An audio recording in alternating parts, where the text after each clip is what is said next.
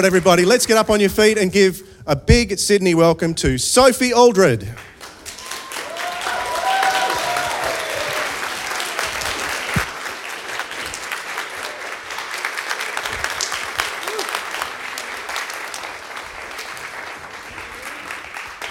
Hello. Oh, so great to be here. Oh, Other one. do I Yep.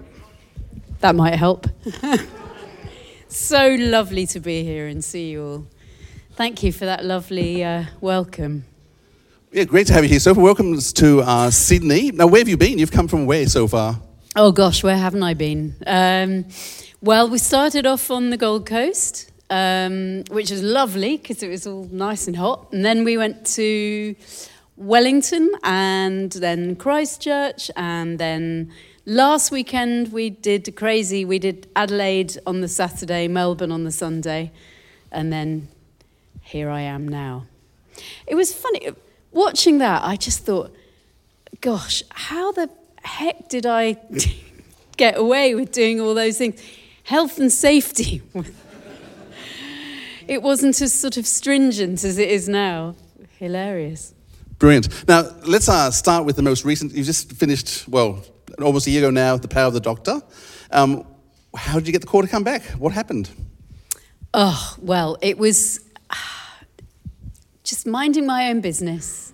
Um, in my house one day, I get a call, it's my agent, and she says, Oh, uh, Sophie, Andy Pryor, the casting director for Doctor Who, has just been on the phone uh, checking for your availability. And we all know what that means. And I finished that call and I just burst into tears. It was something I think I'd been waiting for all these years without even realizing that I, that I had, you know? Um, and my husband said, What's the matter? And I said, Andy Pryor's has been on the phone and he's just asked for my availability, and we all know what that means. So then the next thing was that I had a Zoom call with Chris Chibnall. And we'd been meaning to do that for some time, and we'd been meaning to meet up. But anyway, the very first thing he said was, um, Would you do me the great honour of being in the centenary episode of Doctor Who? And I said, Wild horses wouldn't stop me from being in that episode. And we chatted. Um, and he said, What do you think Ace would be like now? And I said, Well, I think she'd probably be like she is in the um, season 26 trailer, the box set, the Blu ray box set, which I had absolutely loved. I mean, that for me was, that was kind of almost the beginning of, uh, of Ace now, I think, for me. And um, sorry, am I going on a bit? Oh, No, no, that's fine. Oh, fine. good. So, is she, is she going on too much? No, it's fine. I, I, I will cut in. yeah, Um, 'Cause wh- that what- happened you- with- How do you say? Because you, wrote a novel, um, which Yeah. is which was excellent, and actually I was pr- surprised because the first half of the novel novel's just ace. Well done. Um, before you actually got to the doctor. yeah, that I But- got away with that one, Yeah, didn't I? won't won't mention the doctor is because there, there might be a quiz question about that later on. Um, but in terms of the characterization, of the DVD and your novel, that was basically the same similar person, and then the person who appeared in Power of the Doctor. Had Chris read your novel, or, was, did you just point out things that had happened in it? Yeah, he had read it because he had to because it was uh, it, it was BBC authorized, so he had to actually say, yeah, this is okay. Um, and the way that that it, the way it really first started with Pete McTighe. Um, I don't know if you've met Pete. He spends a lot of his time in Sydney. Um, his husband lives in Sydney. He spends half his year in, in the UK, half his year here. He, he was showrunner for Wentworth for, for many years. Lovely, lovely guy. Anyway, Pete, a huge Doctor Who fan. And uh, turns out that Ace was his favourite character. So nice for me. Um, so anyway, oh, he wrote Kerblam and um, uh, and another one as well. I can't remember which of the other ones he wrote. Anyway, um, I got this email from him, kind of out of the blue. Um, I think prompted by Gary Russell, probably. Um, and he said, um, I've written this. Um, I'm Pete McTighe. I do the trailers for the Blu ray box sets. We're doing uh, season 26 is next, and I'd like to do this as a trailer. Tell me what you think of the script. If there's stuff you want to change, that's absolutely fine, but just let me know. So I opened this attachment and I read it through, and again, just burst into tears. There's a theme here, isn't there? But I, I just felt that he'd captured exactly what Ace would have been like as a middle aged woman. Uh, you know, there she is. She's come back from these extraordinary adventures with the doctor, whatever happened, and life has never been quite the same again. And I thought, I thought that was captured very nicely in the companions assemble scene at the end of the power of the doctor that there is this this bizarre life that these companions have led and then they go back to earth many of them and oh my goodness you know they've got to fit into society somehow and uh, that's going to be a bit strange um, so i felt that the way that he'd written this monologue this voiceover for ace was just captured that feeling. Um, and I said to Chris, I thought that that was really the key, that she's this CEO of this, um, this a charitable earth, this big company, and we know that because that's what Russell, Russell T. Davies had written in the Sarah Jane Adventures. Um, but what's she really like? You know, what she, how's she really fitted into society? Has she Yes, she's got plenty of money. Yes, she's, we know that doesn't make you happy. Yes, she's ha- had relationships and they've not been perhaps brilliantly successful because, again, you know, she's kind of finding her way back into the world. So, yeah, I, I, I really loved that idea. I think as Doctor Who fans, we love the companions, and they're designed for us to connect with because you know the Doctor's supposed to be too hard to connect with. So they're given us our connection point, and people talk about Ace being the first modern companion before the modern series started in terms of she had a story arc, she had history. Most companions, you know, you know we love the Sarah Jane Smiths, but we really know, you know, she was a journalist, but it really had no effect much on the old story. But we don't know family particularly. But with Ace, we found out about mothers, grandmothers. We had a storyline that continued now with the power of the Doctor. Um, why do you think the character of Ace is so effective, and what would you like to see happen when she comes back later? Well, yeah, that would be nice. Um, he keeps trying to trick me here. um, well, I think that you're absolutely right. I think that the reason for all of that was probably Andrew Cartmel, the script editor. Andrew had come in. He wasn't. Um, he wasn't a Doctor Who fan. He'd grown up in um, Canada and he they hadn't really shown that he'd he'd missed the whole of Doctor Who. So he was coming at it completely newly. Um, he also was young, you know, he's only a few years older than me, um, and he was very interested in popular culture. He loved, he'd come from a kind of comic book culture, he'd come from um, a world of um, I guess, you know, that Marvel DC um, world and independent literature as well, um, sci fi. Uh, so he had this different way of looking at Doctor Who. And so he thought, well, I think, you know, Ace should be a fully rounded character, a, a, um, somebody that, which nobody had ever done before.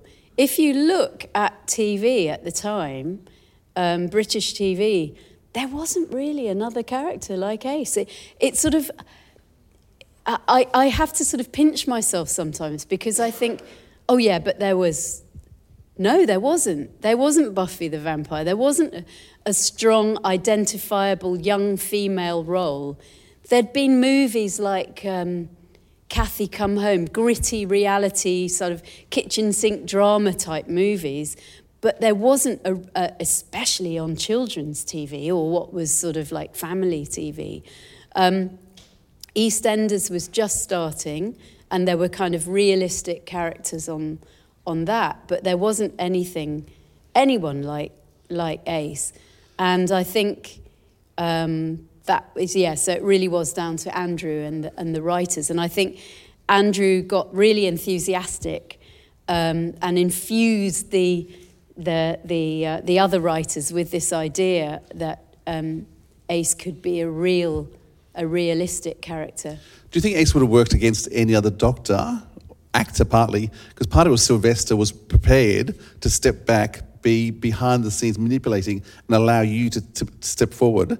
So, do you think how, how much do you think Sylvester had an influence in terms of Ace being the character she was? Oh, again, very much. I mean, I was very lucky that he uh, wasn't an actor with an ego who thought that he should be front and centre all the time. He very sensibly realised that sometimes to step back actually makes you a kind of a, a, a more powerful character on the screen. Um, and he had this idea, yeah, he'd had this idea with Andrew that he, after the first season where he was finding his feet, um, quite literally, because he kept falling over a lot, didn't he? Uh, yeah, he. So for the first story, um, uh, he'd be the first to tell you that Time and the Rani wasn't. It wasn't written for him. It wasn't written for any doctor. They didn't know, basically. Um, Andrew hated the story as well. Uh, uh, he'd be the first to tell you that too. And if you look at it, it's this sort of like, you know, what the heck is going on in this with this doctor? You know, nobody quite, he didn't quite know how to play it. then he began to kind of okay right fi- begin to find his feet as all the doctors do i think you know if you look back um, and then he he had this idea that the doctor was going to be a kind of darker character and then in the second season you you see him you know he's got his darker jacket for example.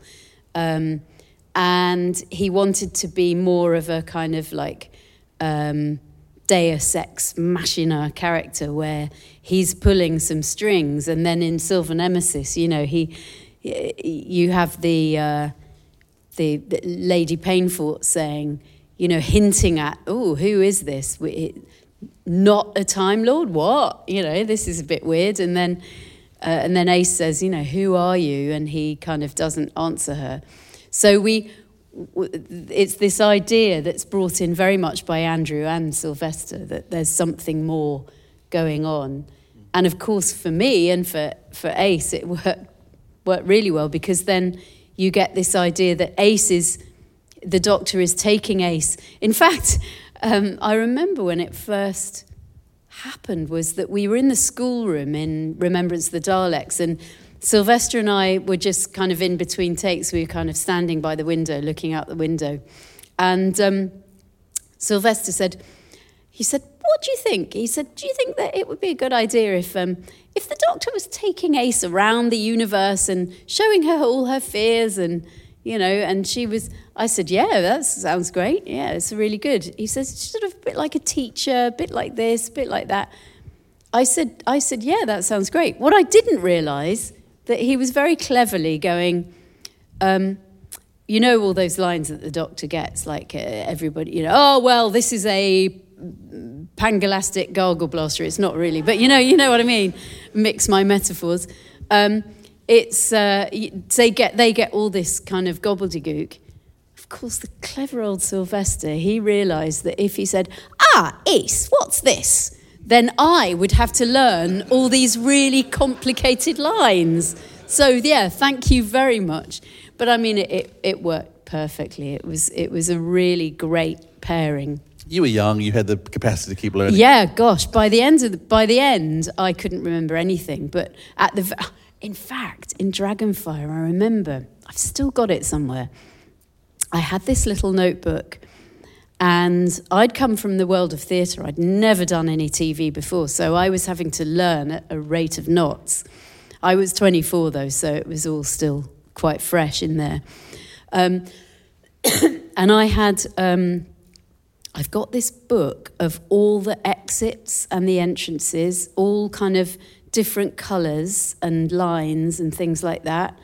Um, and other people's lines. You know, my cues were all in this little notebook that I wrote down. So I knew exactly what everybody else was doing as well. Um, and which was very helpful because Sylvester would kind of not know. And uh, so he'd say, you know, what, what, what's my line? You know, so I not only knew all my lines, I knew everybody else's lines, I knew all the cues, I knew where the cameras are going to be, I knew all that. By the end, when we did Ghostlight, I knew nothing. and Sylvester said I just caught his kind of amnesia. So. Now, before you came back in Power the Doctor, there were plans to bring you back for the Sarah Jane Smith adventures, and there were storylines done for that. Were you aware of that at the time, or now? I wasn't aware of that at all at the time. The first I knew of it was um, it was when Benjamin Cook interviewed me for Doctor Who magazine, and um, he, we we went to a very nice restaurant in London, and just as we sat down, he said to me, "Oh, um, by the way, Russell T Davies says hello." And I said, Oh, great. And I knew that Benjamin Cook had read, uh, written this book with Russell T Davies called A Writer's Tale, which is um, a fabulous sort of Bible of how to, how to write for TV. Um, it's a series of emails from one to the other, isn't it, over, over a long time. It's a really, really great book. So um, Benjamin had been emailing him and saying, Oh, I'm meeting Sophie Aldred tomorrow. And he said, um, please thank her on my behalf for always promoting the show so brilliantly because she's such a great advocate for the show. And by the way, did you know she was going to be the next guest star in the Sarah Jane Adventures? Because they were looking for the next person because the viewing figures always went up. Yeah. You know, like with when Katy was in it, people and wanted to see, too. and Nick Courtney, that's right. Um, so he said, let's have Ace back. Now, it was very, very fledgling ideas. And Benjamin said to me that the only real idea he'd come up with was you'd see a sports car driving along Bannerman Road and it would stop outside the house. You wouldn't see, you'd just see the door open and this person in a like a very smart suit and high-heeled shoes would be walking up towards the front door, and then you would um, cut to Sarah Jane's point of view as she opens the front door, and it's this, but in a very smart suit. and he said, but don't worry, because soon she'd be kicking off the high heels, getting her Doc Martens on, and going to beat up some Daleks with a baseball bat. I think that you can actually see the storyline. This is Doctor Who magazine that came out on the Sarah Jane Smith Adventures, and they've got the storyline plotted in there, as you can find somewhere in my wardrobe somewhere. Um, don't go to my wardrobe; not a good place to be. I, I, keep all the stuff hidden from my wife, so she doesn't know what I've got. Um, that's for the sake of my marriage. She's not here yet, so I can talk about my Doctor Who collection. Um, I'm sure there's some uh, other people who are in the same situation. Yeah, nods going on there. How we how we save our relationships is just don't let them know. My my uh, my wife didn't know I was a big Doctor Who fan till after we got married because I successfully kept everything hidden the whole time we were going out engaged. And she moved in, and out came my boxes of stuff, and she went, where did this come from? It was just one of the things I kept hidden from you. Good, gorgeous, love you, but no. Um, Ace had many journeys. Now, I mean, um, the, the TV journey wasn't really quite finished. Andrew Cartmel had a plan which Big Finish later would finish off season 27 as such in The Lost Adventures. Um, Ace went on to have a huge novel in the novels and in terms of storyline, and one of our authors has written lots of Ace novels. He's somewhere. Where are you, John? Hey, John. Good there to see you, mate. John's at the back here. So say hello to John.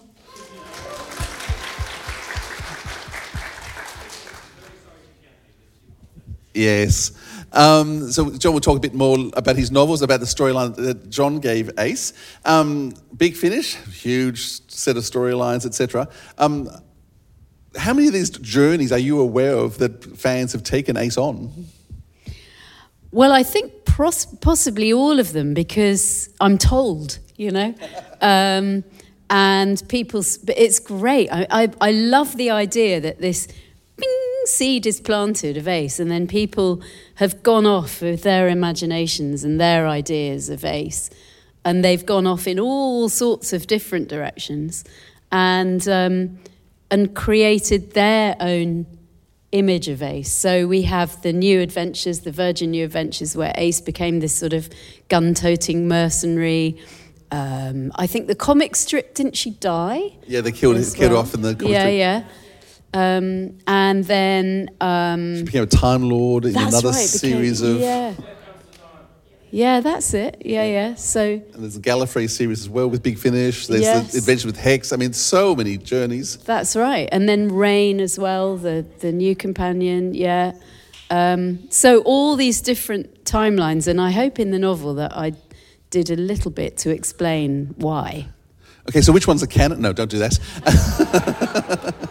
Tell us a true journey. Um, Power of the Doctor. uh, What was it like going back to set? And what things have changed from original Doctor Who to new Doctor Who? Because there's a gap of 30 plus years? Something. Um, h- how did things change from you know, your original two and a half year run to now? Well, it was uh, it was an extraordinary experience. Um, the first day on set was the the scene in the art gallery, and so I was really on my own, and I hadn't I hadn't uh, Janet and I had talked a lot on the phone, um, and we weren't quite sure what we were going to get either because it took quite some time for the script to actually land on our in our inboxes, um, and so we'd been sort of saying, oh, you know, what's it going to be like? Because Chris had said in that initial Zoom, um, I'm not quite sure how much of the action I'll be able to give you because he said, I've got Daleks, I've got Cybermen, the Master, another companion, and it's Jodie's last episode. So I thought, oh, I, I remember coming off that initial Zoom feeling slightly disappointed. You know, first of all, so excited, and then like, oh, we're just going to be, I'm just going to be a cameo. And I didn't know at the time it was Janet either because um, uh, she hadn't kind of quite done the deal, da da da. So um, it was all very, very unknown. So you knew there was going to be another companion, but you didn't know who? Yeah. Okay. Yeah. Um, so I was a bit disappointed. And then um, the very first thing that happened was that then Ray Holman, the costume designer, rang up and we talked about costume. And that's when I said, Oh, I think I'd like to carry on from the trailer and the book where Ace is wearing suits because she's the CEO of this company. And he said, Yeah, I'd had that thought too. And so then I went down to Cardiff to try some suits. And, um, and oh, and I'd said to Chris Chibnall, Oh, by the way, I've still got Ace, the Ace jacket in, in my cupboard. Do you want it? And his eyes went like very big. He said, Yeah.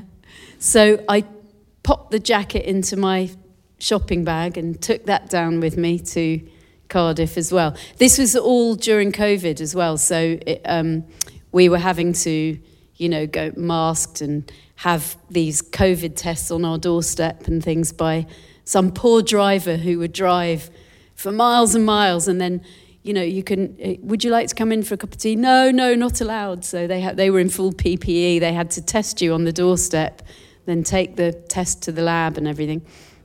It was all very, very brilliantly controlled.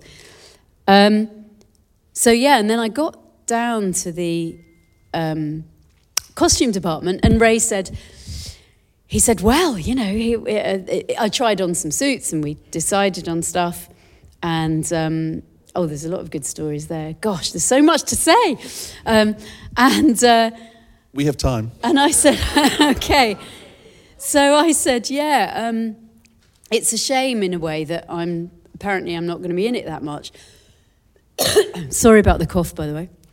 And uh, Ray said, oh, really? He said, um, that's not the script I've seen. And I said, oh, really? Uh, I haven't seen a script yet.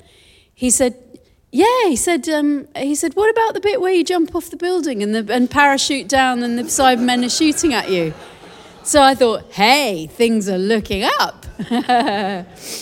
um, yeah, talking about the costume.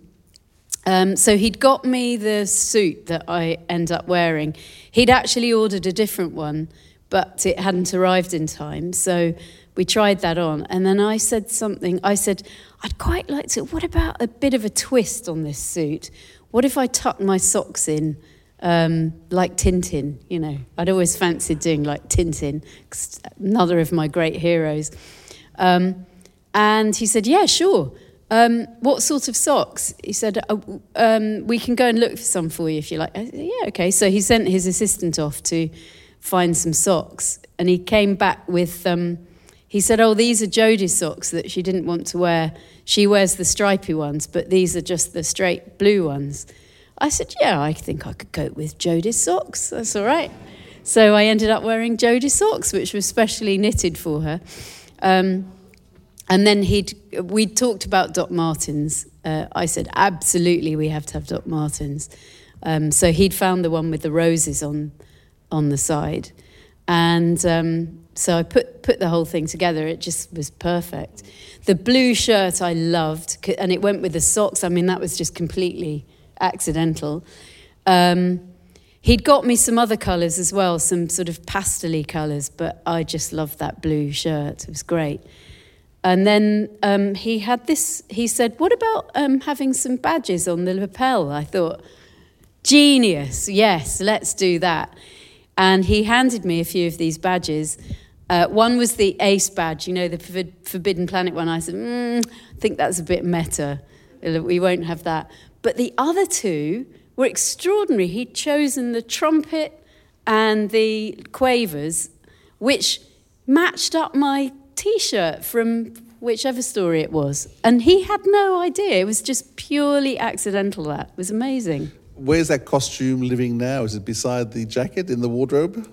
Well, uh, I have the jacket back. That um, uh, so that's yeah, that's definitely you, you my walk, old You didn't jacket. walk out to this Cardiff with the suit. N- well, funnily enough, with the suit, I had to have two two of those because the one they had to cut the sides to get the harness on for the um, for the bit where I'm flying, the, the, um, the parachute. Um, so the other one is still in Cardiff. Um, so, uh, but then there's another suit that did arrive by the time we film, filmed the companion scene at the end. And he said, "Oh, by the way, do you want to, you know, do you want to wear the other suit? You might as well. It's been, you know, it's sort of, it was made to fit me, and or not made to fit me, but it, it fit me." Um, so I said, yeah, why not? So, and then that suit actually appeared in my trailer uh, just as I was going home on the last day. So I have got that suit. Now, we actually spoke together on the Sirens of Audio podcast after you'd filmed The Power of the Doctor, and you didn't happen to mention anything. Um, Didn't I? Sorry. No, that's okay. We, we worked out the number of people we'd spoken to who'd all been in it and hadn't told us. But that's okay. We know. How secret was it, and how important is it to keep it secret, do you think? It was so secret. Um, I mean, we have to always, you sign NDAs for everything now, non disclosure agreements. Even if you do a, a self tape for something or, a, you know, like an audition, it's quite, it is a bit ridiculous. Um, you know, because like yeah, I'm really going to go off and tell everybody that I'm doing blah, blah, blah. But for Doctor Who, I can completely understand. Um, and we were so, so proud of the fact that I'm very proud of the fact that the number of people who knew. I mean, it's a massive crew. It's a massive um, amount of people who work on Doctor Who. Um, there was a little bit of a worry I had when we had our wrap party. I guess that must have been kind of second week of October 2022, was it? Yeah. And somebody came up to me um, who'd had might have had a little bit to drink and said, he said, "Oh, I'm a really good friend of so and so's who I who are f- sort of fan friends of mine, um, yeah, he said, I've been telling them that you're going to be in it. I said, please don't. I said, don't tell them. It's really, really. Um, and in fact, it was a shame because the, my friend who kept it absolutely secret, she did say to me afterwards, yeah, he did tell me, and I did know. He said, but I didn't even tell you that I knew. Um, but she said, yeah, it was. It was a. I wish I hadn't known, you know. And it's a bit like a magic trick, I think. You know, everyone wants to know how that magic trick is done, and then when you find out, you go, oh. You know, it's a it's a letdown. So I was so proud of people who knew and who didn't say anything until the trailer. And then it was just so exciting to see people finding out about it. I assume your Twitter just exploded when the trailer came out? It was funny. We were, I think I said in Doctor Who magazine, we were at my dad's for Easter, and my dad and my stepmom, I, could, I hadn't said anything. I hadn't even told our two sons. Um, they'd kind of maybe uh, uh, my oldest said um, he doesn't live at home, but he said he said, um, "Mum," he said, uh, "you keep going to Cardiff." He said. Wonder what they film in Cardiff. And I was desperate to tell them. I said, Do you want to know? He said, No, no, no, don't tell me. And then the youngest one, one day, he rang me up and he said, Mum, why is your ace jacket not in the cupboard anymore? so they kind of knew, but they didn't want to know. and um, so we were all of us up in uh, at my dad's house in Norfolk, and um, I'd said to my stepmom, "Is it okay if we have the meal a bit early because they're showing a trailer for this thing that I've done, and I really want to see it go out live?" And my stepmom, bless her, I mean, she kind of, you know, she, she didn't, she doesn't know about Doctor Who really and how huge it is. And um, she didn't, she didn't know it was Doctor Who, but she said, yeah, oh, yeah, sure, sure, sure. So we, uh, we kind of finished the first bit of the meal, and then I said, look, um, I've got to watch this trailer. Um, so we all trooped upstairs to where they have their TV, and we all sat around and turn the telly on, and there's uh, there's that final scene from the Sea Devils, and and then suddenly there's this trailer, you know, and it's what thirty seconds. It might be less. It's, no, no, it's long. Is it thirty seconds? Yeah. Thirty seconds. There's some glimpses of me, and then suddenly it's over, and there's complete silence, and uh, and my stepmom says, "Is that it?" And I said, Yeah. She said, Pudding anyone?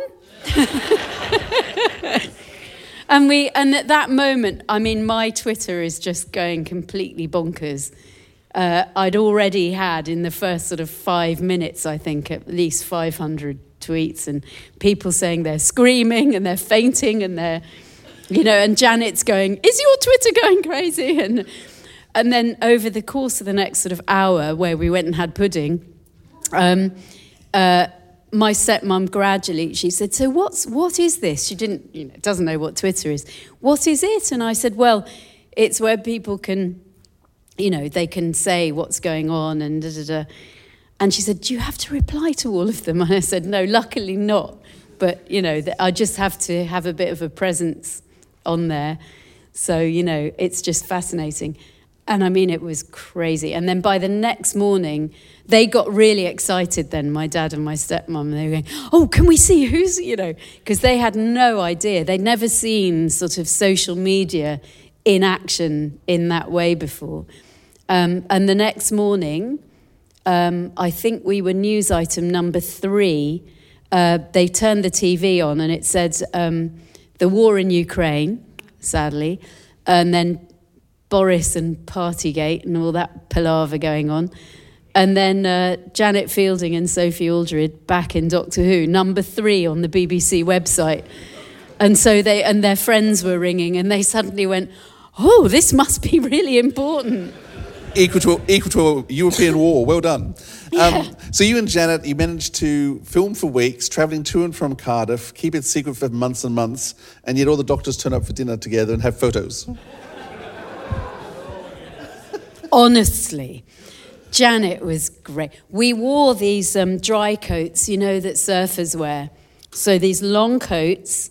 Um, we had um, our masks on. we um, Janet wore her sunglasses. She looked like a little character out of South Park. It was great. um, she didn't mention that to us. didn't she? Oh, I wonder why not.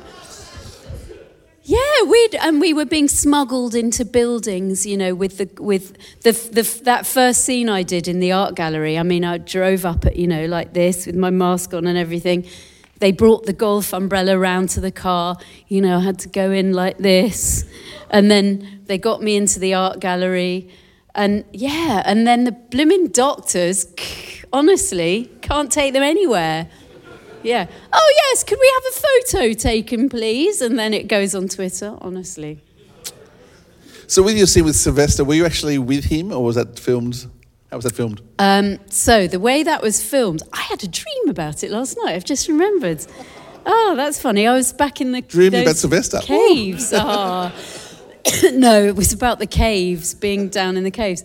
Um, yeah, it was this really beautiful um, sort of stalagmitey, stalactitey caves in the middle of the Brecon Beacons in Wales. Um, and he wasn't there. There was um, Barnaby Edwards was there, and some of the some of the Cybermen, I think. Um, and um, Jamie, uh, what had happened was Jamie, who's the director, who was absolutely lovely, Janet probably talked about him. Um, he'd had to really suddenly find this new, whole new place for the Daleks to be doing their drilling because all that stuff was meant to be on an oil rig. The Daleks were meant to be on oil rigs all over the world.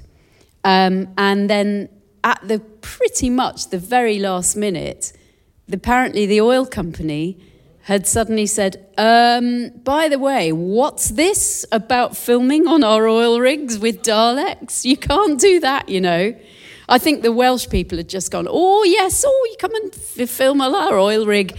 And then the Americans had gone, what? You can't do that. So he'd had to suddenly find this new location, which was brilliant. It was a fantastic location as well. Um, and um, the place that he'd found for me to do my part of the scene was up this sort of rocky outcrop in a kind of little kind of sort of cavey bit and it was tiny and i was having to lean against the wall pretty much and the camera was about here but it was somehow really nice. I, I like I like it when the camera is is is really. There's a scene in Ghostlight where that happens as well, where it's a very intense scene and the camera's right close. I really really like that. Um, and then I'd also worked out that they, um, what they did was if the person wasn't with you, they got the first AD to read in the lines. And with the best will in the world, the first ADs are not actors. And uh, they also have Welsh accents in Cardiff, which is, I mean, lovely, but not, not quite the same as Sylvester. Better or worse than the Scottish accent? Um, well, yes, true. no comment.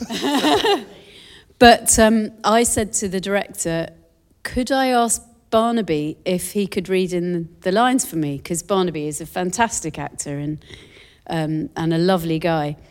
And Jamie said, Yeah, great idea. So there was me, Barnaby was sort of sitting on the next rock, and I was in the, and it was, and there's the cameraman. And it was just a very sort of intimate moment.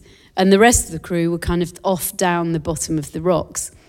Um, so I really enjoyed filming that scene. It, I, I felt like I could be very, very concentrated and, and really what was in my mind, of course, was the old days and uh, you know, it was very nostalgic to do that. Um, and Jamie was very, very happy with it. And then that kind of, I think, gave them the idea that it would be a good idea for actors to read in lines because it gives you a bit more to work with. Um, so then I, uh, somebody rang me and said, Would you mind coming down? I think it would really help if you came and read the lines in for Sylvester. Yep, absolutely. So um, that morning, uh, we did the scene in the studio on a green screen and he was in his costume, and it was just so lovely to be able to be opposite him. Um, and he, for him, he said it was really lovely. It was the, though all those years just sort of rolled away. Um, I was in my coat and my hat, but anyway, he was in his um, he was in his gear. And we also noticed that there were a lot of people crowding around the monitor as well that day, including Chris Chibnall, who'd come up for the day, which was really lovely. Um, and we did the scene a few times. and then they said, Oh, that's, you know, that's a, a, wrap for you, Sophie. See you in a couple of days to do the parachutey bit. Um, and I got out to to my trailer and I saw Colin um, putting his robes on. And then Sylvester came out to put his on, and David Bradley was there as well. And I thought, oh no, I can't go back to London now. The party's just starting. so I said to somebody, would you mind if I hung around and, uh, and watched a bit? They said, no, of course not. Come back in. So I went back in and I was sort of hovering around, and there they all were and the robe that was the first time i'd seen the robes i just thought they were ma- the first time i saw them actually was uh, sylvester was just sitting in his trailer in his robes i thought yes this is exactly what they would be wearing now um, and it, I just stayed the whole day. It was fantastic. It was like the most brilliant Doctor Who convention. There was, you know, um, all those doctors there. And then Jamie came over to me and he said, um, uh, actually, Sophie said, Would you mind reading in all the doctor's lines? so uh, the, during the course of that day, I played all the doctors. Um, Jodie came along and I, I did the lines because um, it was on a big platform. Um, that there was the telegraph pole and there was a rock and there was a bit of scenery, probably about as big as this stage, but the rest of it obviously is all done afterwards and it was a, it was amazing to see how that was done. Um, but yeah, they all took it in turns to sit on their rock, you know, and and I read the lines in, or I'd be down with Colin or with one of the other doctors reading the lines in. It was it was a wonderful, wonderful day, and Jodie was absolutely thrilled that she was meeting all these doctors as well. It was it was lovely, very nice day. What was Jodie like to work with? it was it's quite funny because one of the sorry one of the words she uses quite a lot is ace! Oh it's ace! She goes so it's quite funny. She's like oh i mean just a bundle of energy. She came bounding onto the set you know the like oh so great to meet you. Oh it's it's lovely to have you here. And she's always making everybody laugh and um, having being very rude to the crew and having a lot of banter and oh it, it was just lovely to work with her. Um, so appreciative and so kind of um, fun and and then it was quite funny because then we uh, Janet and I went to the um, screening. We had this press screening in London um, just before it came out on TV with with all the journalists and stuff and everybody was there and we were just standing there, and Jodie came bounding up to us and said, Hello, it's so lovely to see you. Oh, it's great. And she said, I just, I have to say, I'm so sorry. I was so, I was so subdued uh, uh, when we were filming. She said, I, I because, um, you know, I, I, was pregnant. I was three months pregnant and I couldn't tell anyone. I was feeling so bad. I w- I didn't have the, I thought, crikey, if that's her subdued, then,